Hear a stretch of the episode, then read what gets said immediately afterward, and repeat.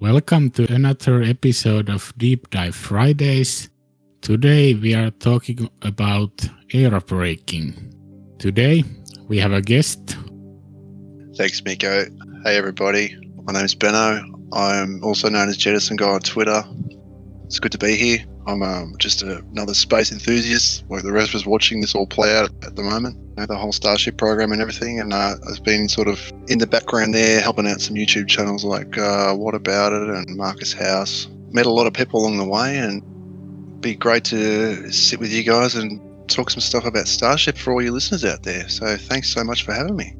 And I'm another Space Nut, a regular voice on Total Space. Thanks for tuning in today, guys. Let's get stuck into today's deep dive. Awesome. Aerobraking, Benno. Tell us more. Aerobraking. Well, after I watched uh, the Mars Society's convention videos, I've caught up on a few of those. Something happened after that where I got curious about the end of the flight, like getting to Mars and what's going on there and what crafts we've sent. And ultimately, I was sort of asking the question, you know, what's going to happen when the ship does arrive? You know, I put it to you gentlemen, sort of thing, about a an interesting subject here we are. I kind of got curious to what happens on approach, or you've got, you know, just different stages of flight and the different craft we sent there. I got curious about the weight because the Starship's probably the biggest thing we're ever going to throw at Mars or ever have. Um, you know, maybe it'll get bigger in time for sure, but right now it's just going to be the biggest thing coming at that planet we've ever sent. Getting it off the orbital launch pad or off at Boca Chica now, it's just like a mind boggle. And seeing that thing fly, we're yet to do it, but we're so close. And it's like, well, every time we have one of these little steps towards progress, there's a new question in town. I've just sort of decided why not skip ahead a little bit, sort of see what it brings up, what questions it can raise. It does raise a lot of questions, really. I'm glad that you brought this one forward. You know, there's a lot of people focusing on what's going on in Boca Chica right now, what the 15 Mm. kilometre hop looks like, what Flight 1 looks like, what kind of payloads they're going to be. Nobody's actually Yeah. asking these kind of uh, questions about the end game of the Starship program, are they? Yeah, it's because it's so unseen. Like we've got so much. We've got the Deep Space Network and like flight controllers and all those guys, like you know, monitoring the craft through its cruise phase. I mean, Perseverance rovers is on its way now. You know, all those guys, all those minds behind that to make sure that that thing lands properly is a big deal. Yeah, And um, when I see that just cruising, it's huge. Yeah, Mikko, what do you think? yeah, it's a big deal. And if we take a look at previous Mars missions, there's a lot of them have failed. I think it's over 50% that haven't made it to the ground in one piece. it was kind of like you know hearing on one of your previous one of maybe your first episodes where ryan speaks about you know all the craft lying about on mars that have failed where they are. There's just lying there. Who knows what's coming out of them and stuff like that with chemicals and god knows what. You know seeing any craft fail is just it's just heartbreaking you know the amount of work that goes into that. And to see hear or you know read about these failures it just it just must really hurt. I was just looking based on Mikko saying that over 50%. The number is two mm. thirds. Two thirds of everything we've sent towards Mars has failed. If that's, you know, rocket failure or instrument failure, you know, there's there's several ways they can fail, but it's been two thirds overall that failed. I read somewhere it was something like 19 successes and 28 fails. So we've got quite a few craft we've sent. You know, the Russians gave it a crack back in the 60s. NASA came sort of out on top with a few more successes. And then the Vikings the biggest of probably what we've said there. When you do arrive, what kind of things do we have to face there that it's like, you know, should be all right to just meet up with the planet and do what we're going to do but there's so many ways to do that and we haven't seen this kind of mission in february we're going to get to see the latest mars landing Yeah, and there's the Chinese lander and also the NASA's Perseverance. There's some crazy missions i was sort of looking at when there was a lot of failures and into sort of why and um, they were talking about how they were stretching a lot of the budgets thin on a lot more missions and sort of looking at it as a, a cheaper more expanded approach to space investigations and space missions etc it was interesting to see how they changed the paradigm there with the early rovers and stuff like that and took on a whole new approach. I think was the CEO at the time. And he was talking about how they decided to put a lot more resources into singular missions to Mars, which is probably why we've seen a lot more success. So I think by the time Elon's got that Starship flying, no problem, landing, no problem, atmospheric, all that, you know, there's all these deductions he's going to have to make, calculations make to simulate the other end of the stick in the sense of the mission.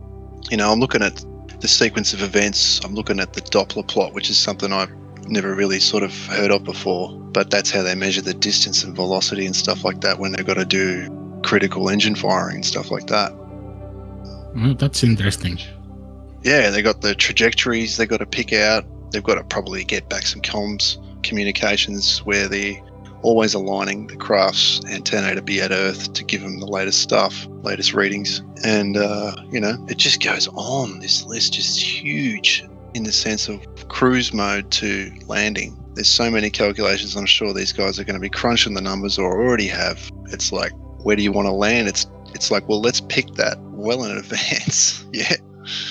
Because you've got to have something to aim for. And I guess, you know, there's all these orbital mechanics that come into play, which I could go on about. But, you know, the bottom line is it's how fast is, how big, how heavy is the ship? How fast is it coming in? Where's Mars going to be at when it uh, finishes up its uh, cruise mode and starts for its orbital insertion? And hearing Elon talk about what kind of approaches he might take to the best landing site was exciting. I was listening to that a few times. I was just like, you know, it's a good question too to give him the opportunity. So, about what about you guys? Have you got sort of landing sites in mind? I mean, I know that I definitely want to climb Olympus Mons when I get there, if I get there. So, anywhere around Olympus Mons would be good for me. So that'd be white walking from London to the edge of France. Yeah, I mean, it's definitely going to be a different kind of challenge, isn't it? That's a big volcano. Absolutely anywhere on Mars, so long as I'm touching the surface, I don't mind. Yeah. What about you, Mikko? Have you got any ideas there? I think the landing would probably happen somewhere in Arcadia Planitia. I mean, that's part of the lowest parts on Mars, so there would be a bit more atmosphere to slow the vehicle down before landing. Yeah, that's interesting.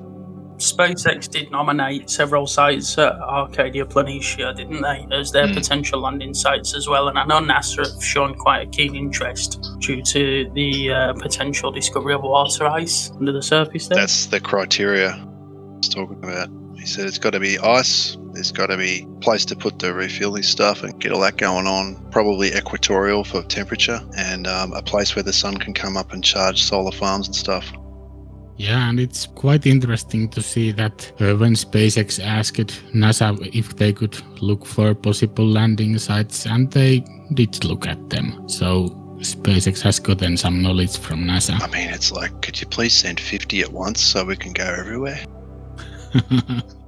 I, I think they they actually listed almost 10 places where they could land. Oh, there's so many cool spots. I can't imagine what takes priority in that. Yeah, I think the requirements are there's water ice, thicker atmosphere, and fairly warm temperatures. Yeah. So it's like, well, let's see what's happening six months before the next launch window, which is what, uh, 2022. Yeah, 2022. SpaceX could probably send some cargo ships then already. Yeah. Yeah. It was the math that he was talking about was just crazy but you know that that's where I sort of thought about you know what we're looking at right now is the atmospheric re-entry, the belly flop maneuver, or the skydive, or whatever you want to call it with the Starship test. And like I was thinking, if they get that down, which they will, and we might see some mishaps on the, but uh, I was thinking, how do you simulate that for Mars when you've got such a different densities and atmosphere and stuff like that? I mean, it's probably for the true orbital mechanical guys out there I thought, you know, be a good one to sort of bring to the audience at Total Space. So when they finally get this Starship re-entry thing going on, or they do the orbital re-entries and base their data off that, and it's like, well, I guess you got to have the rocket come back from the moon to simulate a hotter re-entry to maybe get the maximum effect for back to Earth. But I mean, I'm just wondering, will he bother? Will he just keep building them and just sending them?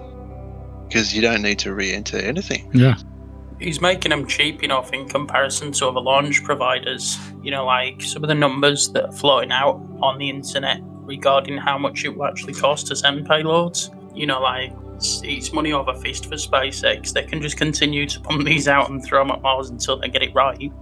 You know, and plus there's all these other missions that are probably coming about in the next launch window, but we don't even know about yet.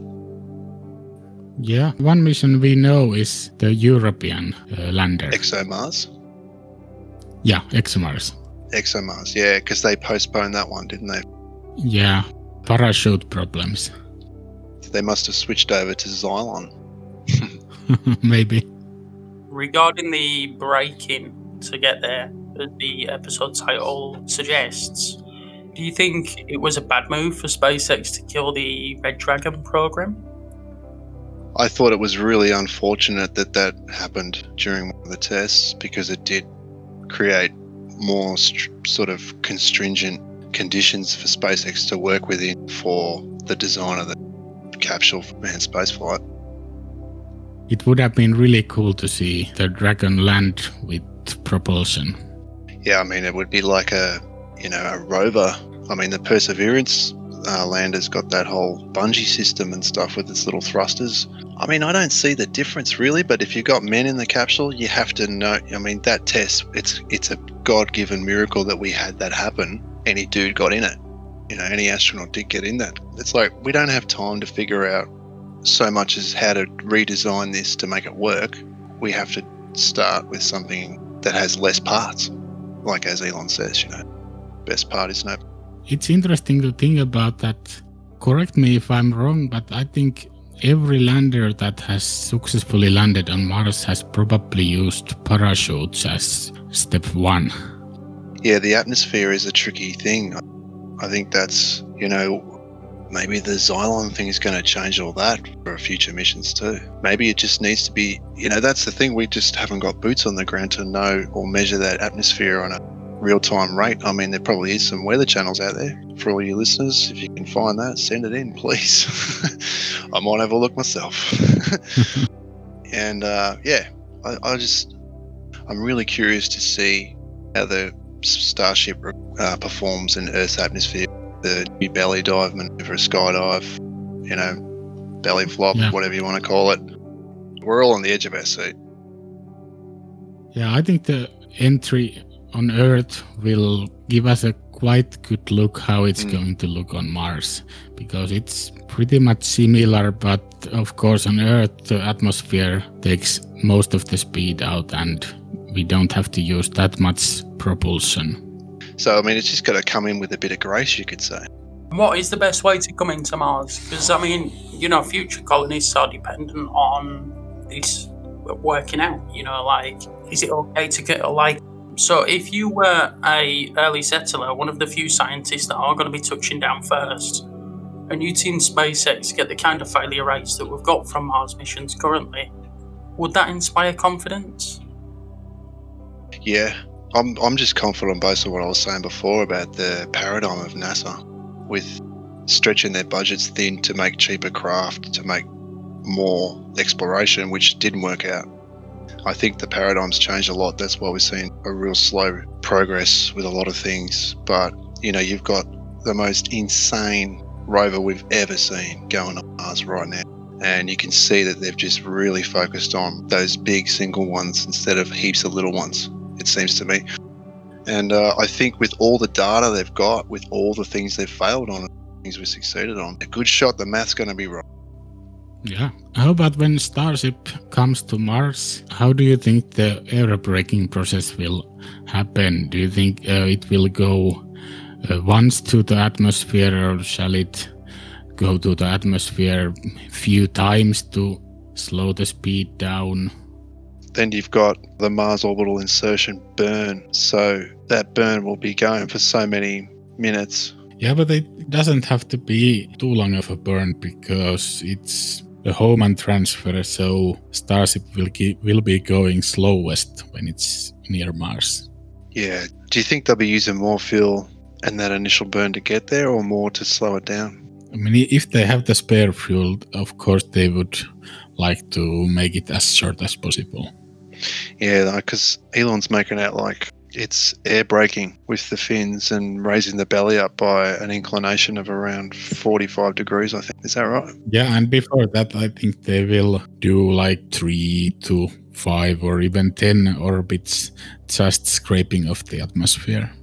Yeah, I was wondering about that because I know the first swing out for the Mars Global Surveyor was something like 33,000 kilometers. It went straight out past Mars, only to come back in again and go around. Yeah. So you've got that whole aero braking technique where it skims the uh, atmosphere, and, I, and it said that it went down as low as 300 kilometers into the atmosphere. So I'm thinking, okay, so if you were to simulate the Earth's atmosphere, it would probably be a lot higher and a lot more dense, of course, and the gravity's a lot more. So the idea is Mhm. the craft could probably dance a little bit before it drops in, and that Yeah. leaves the question about the uh, the landing animation on the website and whether that's going to be changed. I think it's the final entry. Yeah, it's more about that. You know, the aero braking techniques on these Mars probes compared to the Starship going so fast. I'm wondering if that first hook orbit to go, it'll just slingshot sort of past and just wipe a little bit of atmosphere to slow it, you know, a good 40% off that, wipe off about 30% of that first bit of speed without using any rockets at all. Yeah. So they can just nick it and just ride the way, ride the atmosphere that little bit to wash the speed off and come in using minimal fuel you've got the delta V of the Doppler shift to measure how fast it is going from Earth. You've got the fins, you've got the distance that it'll go down into the atmosphere on that first wipe, the distance it goes past Mars for that first initial contact. So they'll need to make sure that that first pass they can get full contact again because you have to wait or you have to give it an arc angle. So the idea would be to approach kind of like the cross the face. But if they're going for equatorial landing spot, you know, it's like, what is that?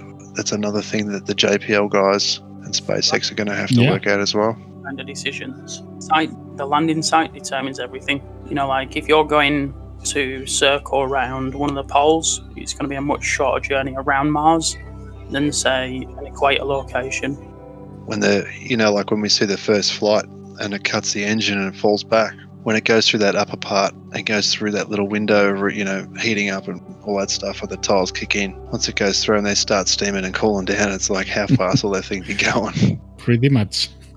i don't know how many minutes it'll be for starship Probably something similar than with the shuttle. Yeah I mean, aero braking is rule one, page one of the How to Survive on Mars handbook, isn't it? Because there's a lot of things that can kill you on Mars. There's only one way to do it right. And I think that starts from the get go at aero braking. If you take, you know, all, all the getting to Mars out of it, all the leaving Earth and interplanetary travel, actually, once, once you arrive in, in Mars orbit, you know, that key is going to be aero braking. And if you're not braking fast enough, then you're just not going to survive on Mars. If you do make it, Mm. and the mechanics are worked out right, then you've still got a massive fight on your hands to survive on Mars. yeah. Yeah, well, I mean, like the good thing about the whole insertion orbit is that a good time to sort of figure out where you're going to land, a good time to establish communications, a good time to orientate where you are if you're a little off course, you know, all those things. But if you're lagging behind because of something and you're like a little bit off and you need a bit of thrust, you better have some in the kitty. The other real sort of thorn in the side is the timing of Solar Max. That's the other thing that just is like, oh man. So I'm just thinking, let's try a few cargo missions and send a lot of cameras on that ship. Let's just see what happens. Yeah, at the moment it's actually going to be a bad timing because a new solar cycle has started, so they could have a bit more radiation Mhm. than before. Like he says, you supply the will, I'll supply the way to Robert Zubrin. You know, that was cool because there is so many minds working on this stuff.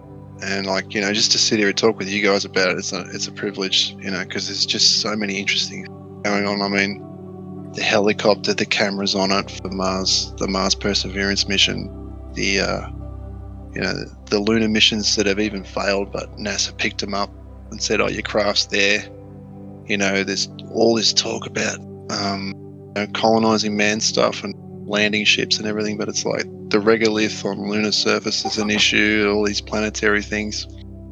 I'm looking forward to just seeing a nice, clean demonstration without anyone or anything that can manage it. I just want to see like we watch a Starlink launch like it's nothing. yeah, definitely. The booster comes back. You know, we're just all we all after a year of just solid launching and watching these satellites go up. It's just like wow, there's like 850 million, and it's like we just watch those launches and just go, yep, that's how you do it. yep, no problem. And there's a complacency with that. Like to see that happen 20 years ago, you'd be like, this is a sci-fi novel again. That 20, that 20 years ago you refer to, I think a lot of people that are not necessarily listening to this podcast, you know, the average person that's not interested in space flight still doesn't believe it's going to be a reality. You know, like uh, the three of us have discussed at several points how we're the outcast, and you know, it's it's a commonplace amongst rocket nut, rocket nuts that we seem to be the outcast at the pub, you know, while everyone else is talking about the football or the boxing, we're talking about the SpaceX launch or the Blue Origin suborbital attempt and stuff. Starship program is sports to the mind. I agree. I was I was just going to say, as the Starship program takes off more, we are going to see more and more people come on board with the idea of becoming multiplanetary Yeah. and going towards the moon and towards Mars and Yeah, this definitely. great in orbit adventure that we're heading towards as a species. We're looking at one little aspect of one company and their approach to it. There's, you know, JAXA, there's ASA. I mean, Japan have got some pretty cool lunar stuff. And um, you can see the innovation is exponential right now, and they're all searching for a way to make it cheap, reliable, and reusable. And that paradigm's all good and well, but Elon's questioning the amount payload. We just need these. We need five million tons to get one million tons to, to Mars. So we need to get five million tons in LEO to get one ton to Mars. Yeah, And he says, and then he starts talking about how the rockets right now, even reusable, are ridiculous because their payloads don't exceed much over 500 kilos. And he's like, if if there was an emergency and we had to pull together right now, they could probably pull off a thousand kilos for a payload. It's like wow. And he goes, that's not even 0.1 percent. hmm It's not just the initial settlers and their initial belongings you need to worry about. Mm. It's about continuing to go back there and doing it in a safe way. And aero braking does play a key part in that. You know, you can't just dump astronauts and a few vital supplies on Mars and then not worry about them. You know, there's going to be regular refuels. Um, Mm. Sorry, not refuels, resupplies. And and so you you want this consistent um, this consistency really, like you were saying. You know, Mm. it's five times the amount of volume we need um, to get there. And so then it becomes about okay, if we're sustaining a Yeah. colony of a million people on Mars, like the Grand Division is, you know, Most definitely. The um, the payload is a massive factor, but you know, just being able to get a craft that's able to get there and stay there, land there, and send some images back. I mean, that's always a big thrill just on its own. The first Starship's literally a metal stainless steel rocket that's represented as a flag. Why not? It's good. So the next time there's success and maybe some people are on it, say, you know, by 2030, yeah. you, we might they'll, at least they'll have a place to stay. So to wrap this up, uh, what are your guys' opinion on whether Starship will land on the first try? Another space nut. Would you like to go first? are we talking um, the first landing on Mars or the first landing on Earth? First landing on Mars. I think it's going to be a critical one to get right. I think if the first Starship fails, it will put a lot of doubt in people's mind. You know, I mean, I've known you guys practically, you know, for, for the entirety of the Starship program. And to see them blow up sometimes is disheartening for us. Now, imagine the world's media and the world's attention on something so big going to Mars and then failing you know, what kind of negative setback would that have? And so I feel it's quite important for SpaceX to nail that first landing so that we don't set back human space Yeah. flight for another 60 years. Yeah, I think if it's it's going to be a matter of understanding that craft to the maximum before we even go. I can't imagine what we're going to see by SN twenty five, SN thirty. I think there'll be some of these little in- incremental changes, and you know, hopefully they get their lunar version lunar lander version done. That'll be pretty exciting. But the big one that I have probably gone over to you guys in the past is the uh, the Deep Space Network and how the tracking all works and how they can pinpoint that landing. The need for GPS on in order to get it down from a one kilometer target to a one meter target. I think that's the key, personally. Getting basic Starlink, a basic Starlink setup on Mars would be ideal first. So hopefully the first cargo mission brings something like that to play. Yeah, definitely. I'm going to say, just off the back of what you were saying, I did read an alternative method for um, triangulation regarding the first few starships to go. If Mhm. we haven't got some valid GPS or rudimentary Starlink network, I think the leading plan was to send a few and then figure out whereabouts they are and use those to triangulate um, Yeah, next in line starships down to the surface. So like triangulate three landing sites and get them sort of hopefully within the ballpark to be able to create a pyramid on the sur- or like a triangle on the surface to land a craft right in the middle. Yeah. So if you were shooting for Arcadia Planitia, you'd send three at opposite Mhm. ends of Arcadia Planitia to each other, and then you'd be able to use those as a relay to be able to guide further starships down into Arcadia, Arcadia Planitia. Yeah, that Yeah. sounds that sounds great. That's what I'm talking about. That's what you want. You know, if you go to Mars for the first time and you're the first guy, no one's going to welcome you. Maybe some aliens on a turret gun might. Who knows? But you know, the fact is, once there's one person there to say, "Oh, that was uh, that was really scary." I'm I'm I'm Brian Grazer from uh, Mars Mission Eight SpaceX reporting I lost the crew and all that. sorry, you're gonna have to edit that out. I'm gonna have to edit that out. Sorry. Um, what you're saying before, sort of like a bad tone from an unsuccessful or a failure. I think Elon's definitely shown us that with the amount it's going to cost him in the end towards like the manufacturing side to make it so much cheaper. I think it's it's not going to be that big a deal. It'll just be a matter of time wasted more so than on that first one. But I think if you've launched maybe two or three, maybe four, so you've got a spare and those three that you're talking about with the Deep Space Network, uh, or like a mini Starlink grid, I mean, I'm, I'm thinking if that's set up or it's not, chances are quite good because it's got the aerodynamics covered, it's got the RCS thrusters covered, and it's got seriously good ISP coming out of those Raptors. I don't doubt it because everything I'm watching, it's like, well, I've seen enough tests to know that it's working fine so far. You know, we've had some massive failures, but they were all manageable to allow him to go forward with the yeah, program. It's not like he's had to go from scratch, you know.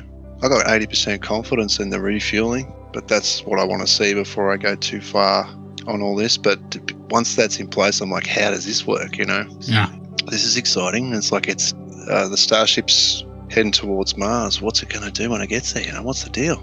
So it's like, so yeah, we're here to talk about um, the Starship and how it's going to actually stop and land and not crash on Mars, so we don't end up all depressed. yeah, that would be depressing. yeah, I, I got when we saw Mark One just not work. I was kind of like naive to the fact that it wouldn't. Yeah. all learned a lesson since Mark 1. I didn't know what was going on until Mark One said, "Hey, this isn't how you do." I mean, I think we put a lot of love and devotion into watching these Starship prototypes grow. Oh, it's been great. Oh, I mean, I'd love to take this opportunity on the show to really thank, you know, the community, especially Mary and Boca Chica girl. If you're not supporting her, wow, great photos, great updates, just sheer perseverance and passion. Loving every minute of that. The world should be giving her a Nobel Peace Prize or something. Definitely. And without her, I wouldn't be speculating probably much about.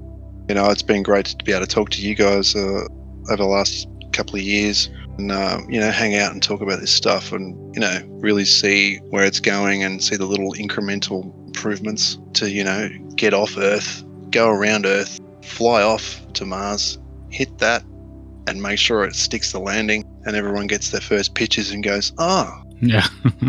so no one knew about this program until bang, front page news. Starship lands on Mars. yeah, that's probably how it's gonna happen. So to answer your question, Mikko, I mean, I would love to see them stick that landing Yeah. and have front page news so everybody finally knows about it. And then we can start seeing a heap more people excited about this whole. Yeah, I mean, yeah, that would be the best great. way for it to happen. yeah, I mean, what about you, Mikko? Would you be one to say go around the moon on Starship, or have you thought about, you know, the intercontinental side of it? Anything like that? Well, it's all about the money, which I don't have. but if, Oh, that's all right. I mean, yeah, Total Space will pay for it. Checks in the mail. yeah, but I, I would definitely go around the moon. Yeah, me too. I think it's like because we haven't seen something just land over and over with success. We've seen the Apollo missions and we've seen the success with the lunar missions. It, it, it helps the mind sort of settle on the idea that it's possible. And, you know, we're a little bit safer at a shorter distance away if something does go wrong while we're learning how to become a spacefaring Yeah. species. So here's to the community that are supporting everything right now. All you guys out there that listen to this, thank you so much for all your input and all the great support I see around the community, YouTube and the Twitter and everything. It's insane. It's so good. Insane means good in Australia. thank you, everybody. So thanks for listening. This has been a Deep Dive Friday, and thanks, Benno, for visiting us.